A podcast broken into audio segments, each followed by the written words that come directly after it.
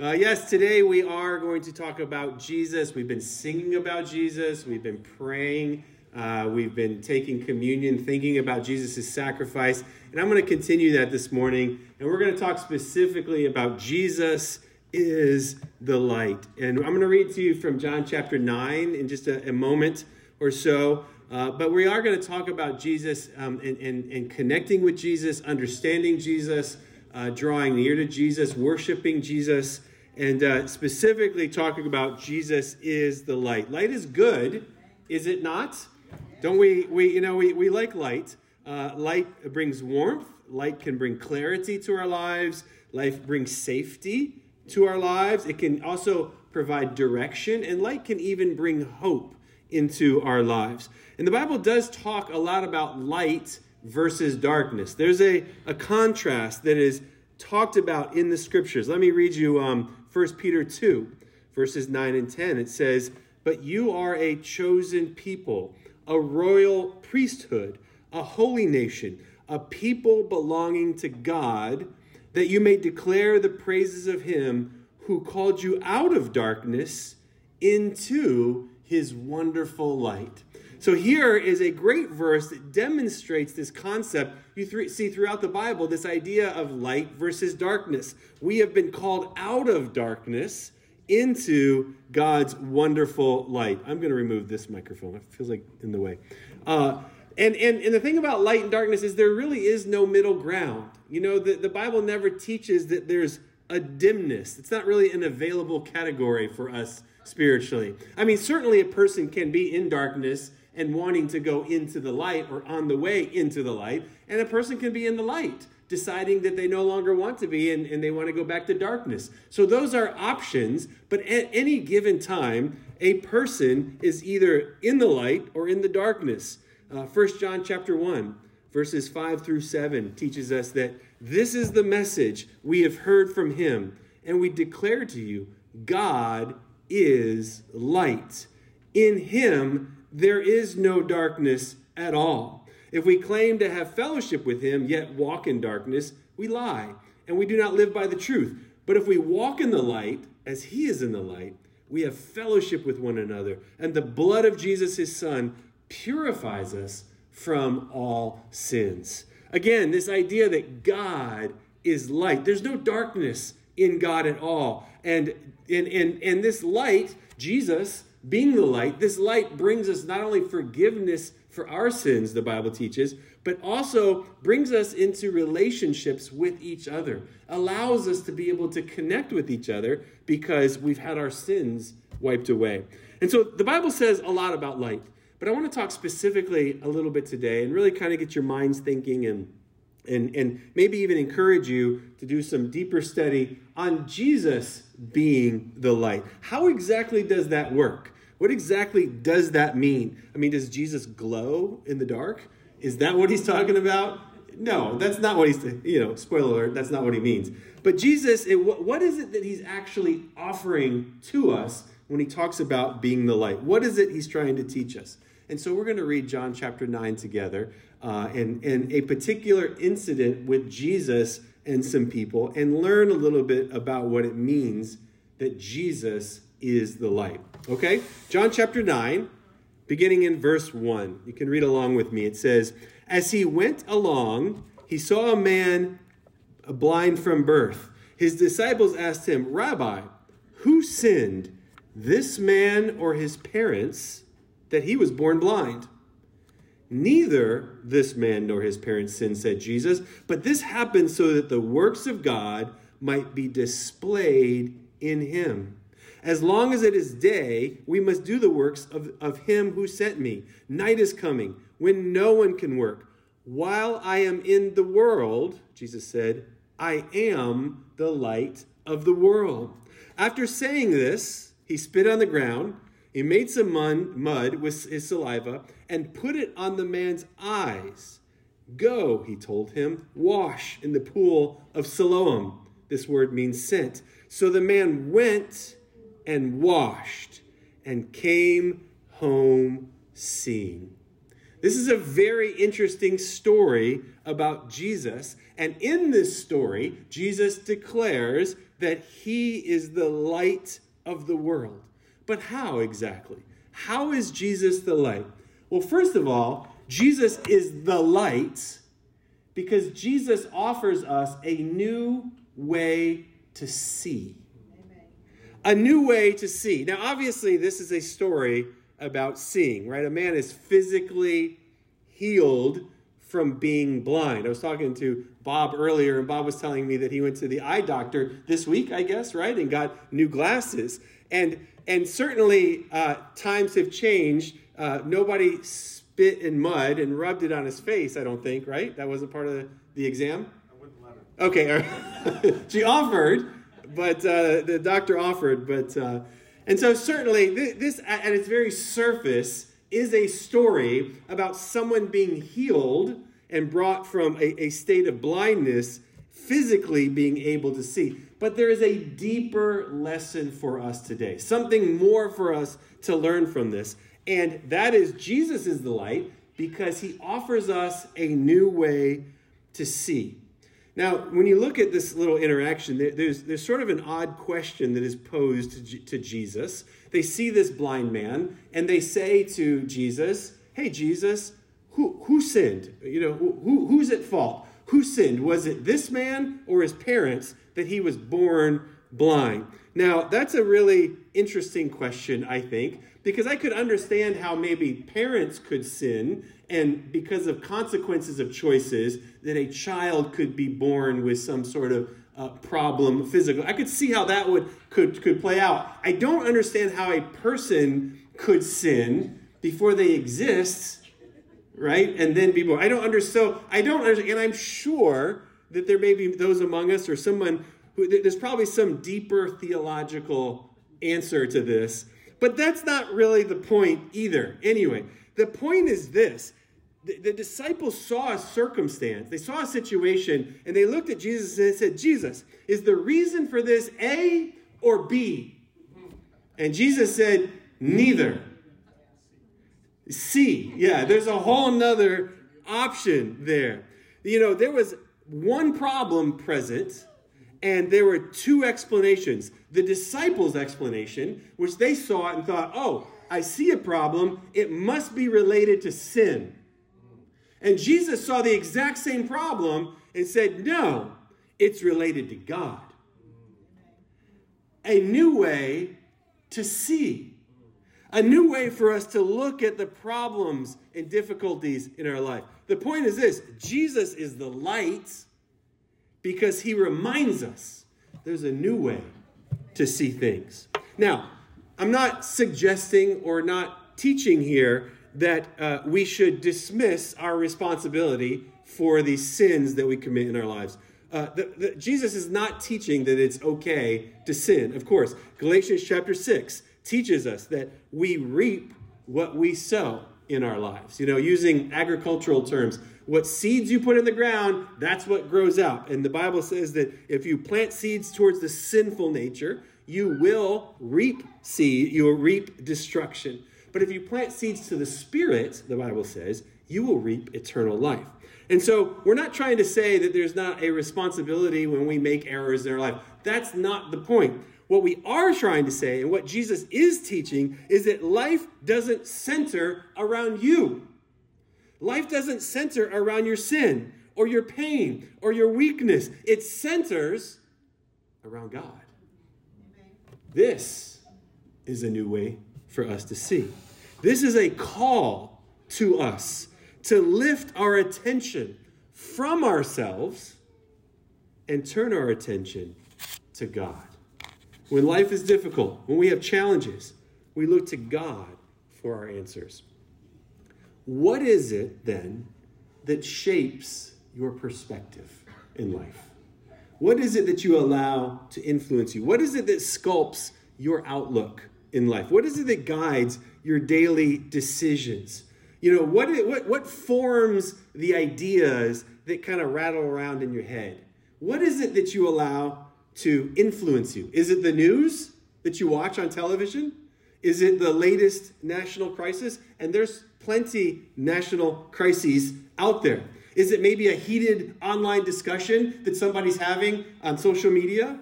Or, or is what sculpts you the often unnatural and counterintuitive concepts presented by God? Is that what sculpts you? Is that what guides you? Is that your light? Jesus invites us to a new way to see. This is why Jesus is the light. It is easy for us to live in our human default mode. Is it not? At least for me. Maybe, maybe you can relate.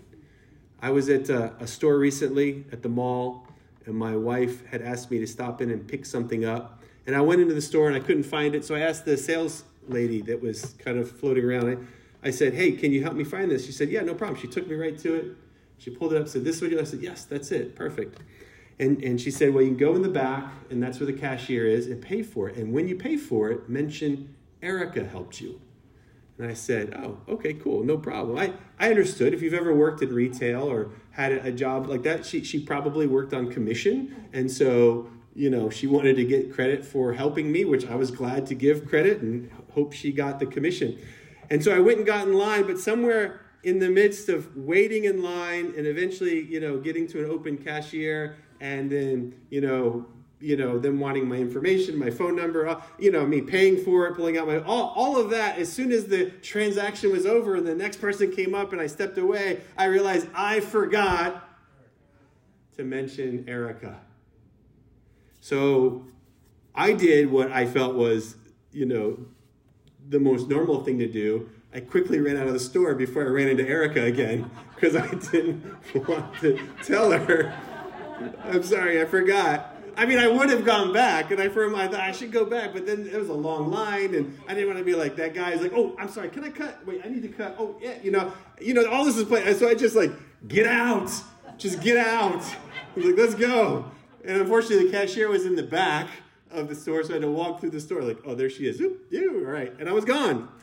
I'm just saying that it's easy. It's so easy to just go into our human default mode. But Jesus calls us out of that. He calls us out of our human default mode into a new way to see things. You know, think about this practically. When it comes to your anger, for example, do you actually know what the Bible says to do with it? When you're feeling angry, do you know what the Bible says and how to handle? Can you do you know what the scriptures actually teach about that? Or maybe when you're feeling discouraged, do you know what the Bible actually teaches on how to handle discouragement? Or maybe when you've been wronged, when somebody has done something to you and hurt you, do you know what the Bible actually teaches? When you when you're when you're thinking about quitting, when you've sinned, when you've had conflict with somebody, when you're worried, or maybe the opposite, when you're happy. Do you know what the Bible teaches? And says about what to do when you're happy? What about when you're feeling strong? Do you know what the Bible actually says? Do you know scriptures? When you're in trouble, when you're sick, do you know what God actually teaches from the Bible to do with these things? Listen, my point in asking these rhetorical questions is not to make you feel bad. All right, I'm not trying to make you feel guilty or bad. I'm just saying we probably have some research to do, don't we? We probably have some research to do. Jesus is the light because he teaches us a new way to see. Let's embrace that. But let's continue on with this story. John chapter 9, beginning in verse 8. The story continues. It says, His neighbors and those who had formerly seen him begging asked, isn't this the same man who used to sit and beg? Some claimed that he was. Others said, no, he only looks like him. But he himself insisted, I am the man. How then were your eyes open? They asked. He replied, The man they called Jesus made some mud, put it on my eyes. He told me to go to Siloam and wash. So I went and washed, and then I could see. Where is this man? They asked him. I don't know, he said. They brought him to the Pharisees, the man who had been blind. Now, the day on which Jesus had made the mud and opened the man's eyes was a Sabbath. Therefore, the, the Pharisees also asked him how, had, how he had received sight. He put mud on my eyes, the man replied, and I washed, and now I see. Some of the Pharisees said, This man is not from God, for he does not keep the Sabbath. But others asked, How can a sinner perform such signs? So they were divided. Then they turned again to the blind man and said, What have you to say about him? It is your eyes that he opened. The man replied, He's a prophet. They still did not believe that he had been blind and received sight until they sent for the man's parents. They bring mom and dad in. Is this your son? They asked. Is, is this the one you say was born blind? How is it now that he can see? We know he is our son, the parents answered, and we know that he was born blind. But how he can see now, or who opened his eyes, we don't know. Ask him. He is of age, he will speak for himself. And his parents said this because they were afraid of the Jewish leaders who had already decided that anyone acknowledged that Jesus was the Messiah would be put out of the synagogue. That is why his parents said, He is of age, ask him.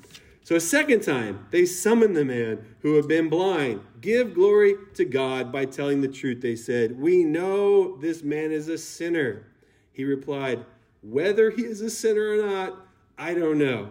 One thing I do know I was blind but now I see. Then they asked him, What did he do to you? How did he open your eyes? He answered, I have told you already, and you did not listen. Why do you want to hear it again? Do you want to become his disciples too? All right, line crossed right there. Verse 28 says, Then they hurled insults at him and said, You are this fellow's disciple. We are disciples of Moses. We know that God spoke to Moses, but as for this fellow, we don't even know where he comes from. The man answered, Now that's remarkable. You don't know where he comes from, yet he opened my eyes. We know that God does not listen to sinners, he listens to the godly person who does his will. Nobody has ever heard of opening his eyes, opening the eyes of a man born blind. If this man were not from God, he could do nothing. To this they replied, You are steeped in sin at birth. How dare you lecture us? And they threw him out. Wow. What an exchange between this man and all the people around him. Quite an interaction there. Well, what do we see? Jesus is the light because he gives us a new way to see but we also learn that Jesus is the light because he gives us a new way to think.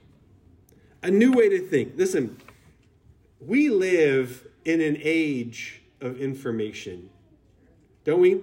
I mean, the internet gives us absolutely everything we could possibly want to know and more. And so we get very comfortable in our lives expecting to know all the details. It's just what we expect now. In fact, in fact, if we're ever in situation, I don't know about you, but I can be this way. If I don't know all the details, I don't get all the information, I can get irritable. And sometimes I can even assume the worst. I can be like, "Oh, I don't know, uh, so they must be up to no good." Right? I mean, that's how that's how comfortable we are, how much we expect to know everything. There was a time not long ago in the 1900s when you couldn't know everything. You couldn't Google everything. It wasn't that. Just I'm just curious. Raise your hand if you remember a life without Google at some point. Okay, all right, good. All right, so that's most of us. You know what I'm talking about, right? You know, there's a time when you're watching the movie and someone goes, "You know what? What other movies has that actor been in?" And you know, there was a time when you couldn't pause the movie. Well, first of all, you couldn't pause the movie. That didn't really happen either. mean, you could pause the TV show and like, oh yeah, that person has been in this movie, this movie. You know, oh, how much do they make? How much are they worth? They're worth this. You know, there, there was a time when that just someone would say, hey, what other movies has that guy been in? And the other guy would say, I don't know. And then we just keep watching. That was it. There was a time, right? But now we've become so comfortable knowing everything. But here's a guy who had no info. None. Zero information. And they keep questioning him, same questions over and over. He's like, I don't know. I don't know. The only answer he had was the guy told me to do it and I did it. And I can see that's it. Here's the point. Here's the way to think. It is oh, it is possible that when God speaks, we can just do it. That's it. We don't always have to totally understand. This is the point. When God speaks, it's okay to just obey. It's okay. Obeying isn't a bad word. Obeying isn't a word just for children. Obeying is actually a word for anyone who follows God. It may not make sense, granted, and it may not even feel good, and we may not even see the grander plan that God is doing, but it is okay to not have information and still do what God says. It's okay. Just like this guy. He didn't know. He didn't know all the details. I mean, he had some guesses, but he didn't know the details. All he knew is God Jesus told him to do it, he did it, and God took care of the rest. You know, um, when God speaks, it's okay that we obey. A great, a great uh, example of this is, uh, is a guy named Naaman, 2 Kings chapter 5. You can read about Naaman just a real clear cut example of a guy who was given, who had, was a, a valiant man, great warrior, but had, had skin disease and was given some direct commands, some, here's what God wants you to do. And he just didn't like it. He's like, I'm not doing that. That's lame. And so instead of just doing it, he became angry and he, he kind of stormed off and just did it. And, and it took somebody finally just saying, hey, if he had told you to do some great big thing, uh, you would have done it. He just told you to do this little thing. Why don't you do it? And he goes, oh, okay. And he goes and does it. And he's completely healed. I just gave away the whole story. But you can read it on your own. It's just a great example of we don't always have to understand everything. Jesus is the light because he reminds us there's a new way to think. Now, I am in no way suggesting that we don't need to grow. And I am in no way suggesting that we don't need to deepen our, our hearts and our understanding, or that we don't need to seek understanding or knowledge. Of course we do.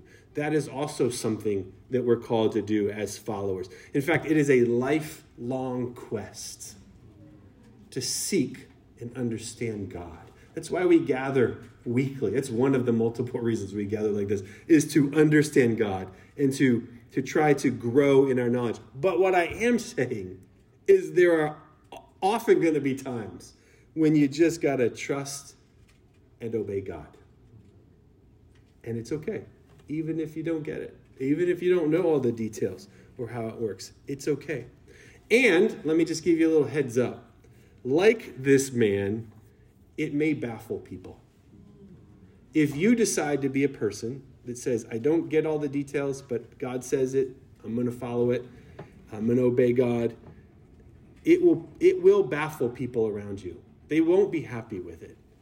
You know, I remember once when I was young in my faith as a Christian, I was working at an ad agency in Manhattan, and um, I actually did the right thing. It was, this is not Erica Gate, uh, but this was, um, this was a different situation where where I made an error, but I decided, you know, I did, I, I did what I felt was the right thing. I, um, I was working for an ad agency, and at the time I was part of our, our Westchester ministry in uh, Westchester, New York. And, um, and I, I was in charge of our weekly bulletin. And this, again, this is pre the days when people emailed stuff out, and I love bulletins. I think they're good and helpful. And anyway, so every week I would type it up on my computer and I'd print it out at work. And then I'd go into the copy room and I'd make like 100, 150 copies and then take it to church that night and hand it out to everybody. I thought this is great. But then it dawned on me after doing this a while that that's wrong. You know, I mean, it's stealing.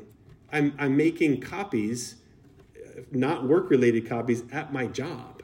And um, so I was really convicted about it. I was like, oh man, this is not right. So I immediately stopped. Instead of uh, print copying them at, at work, I'd go to the copy place down the street and pay, like, you know, the righteous thing to do. But I also felt like even though I stopped doing it, I thought I need to, I need to tell my boss. Yeah, I need to tell my boss. And I thought, okay, I need to be ready because I don't know. I mean, I mean, maybe I get in trouble, maybe I get fired. I don't know. So I went into my boss's office. I said, "Hey, can I talk to you about something?" I sat down with her, and and she was a she was a she was a pretty strong person, you know, very you know, lots of lots of opinions about things, and didn't hesitate to say what she thought. And I sat down with her, and I said, "I have to tell you something that uh, that I did that was wrong." And she's like, "Okay, uh, why don't you close the door?" I was like, "Okay." She said, um, I said I made I've been making copies for my church, uh, like 100 150 copies whatever it was, and uh, and I've been doing it for a while, and I realized that was wrong. And she looked at me with like this really like as if I had like three heads, and she's like like totally baffled, like, what is wrong with you? And she she was angry not because I did it, but because I took any of her time telling her about something she felt was so trivial and she's like, "Get out of my office! What are you, why are you even talking to me about this?"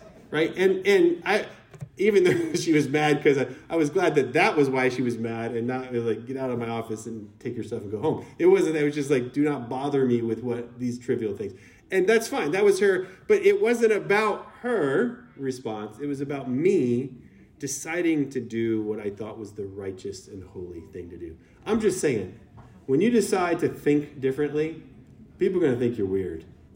They are. They're going to think, what's, what's wrong? Nah, that's what they thought of this guy as he was trying to explain, and he didn't have all the answers, and he just did what, what Jesus told him to do. That's what my boss thought of me, and that's what people will think of you when you try to live in a different way, to think differently.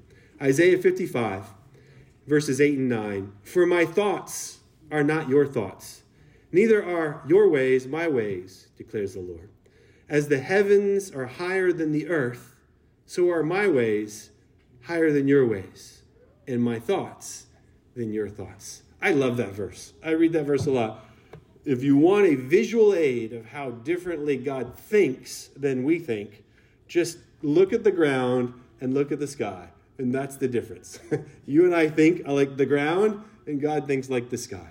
That's what that verse just said, Isaiah 55, 8 and 9, is that God thinks differently. He and Jesus called us to, to, to a new way to think. Finally, last point from our passage here a new way to live. Jesus is the light because of a new way to see. Jesus is the light because he offers us a new way to think.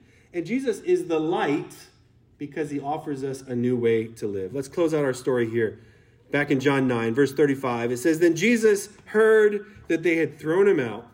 And when he found him, he said, Do you believe in the Son of Man? Who is he, sir? The man asked. Tell me so that I may believe in him. And Jesus said, You have now seen him. In fact, he is the one speaking with you. Then the man said, Lord, I believe. And he worshiped him. Jesus said, For judgment I have come into this world, so that the blind will see, and those who see will become blind. Some Pharisees who were with him heard him say this and asked, What? Are we blind too? And Jesus said, If you were blind, you would not be guilty of sin. But now that you claim you can see, your guilt remains. So Jesus goes and has a follow up conversation with this man. And this man is doesn't know who Jesus is and who's the Messiah. He says, I'm, I'm the guy. And Jesus has a conversation trying to help him understand not physical blindness, but spiritual blindness. That's what this conversation is about. And he says, blind ones, the blind ones spiritually, are the ones who walk around saying that they can see. Those are the ones who are really blind. Why? Because they, uh, and then the ones who, the ones who are are saying that they can't see are the ones who can really see. Why? Because they're blind and they know they're blind. In other words, this is an incredible message about humility. I'm not sure if you get all the metaphors in there, and I, I, probably just slaughtered them a little bit as I tried to repeat them. But the point of all the metaphors of blindness is this there's a saving power in humility. That's the point.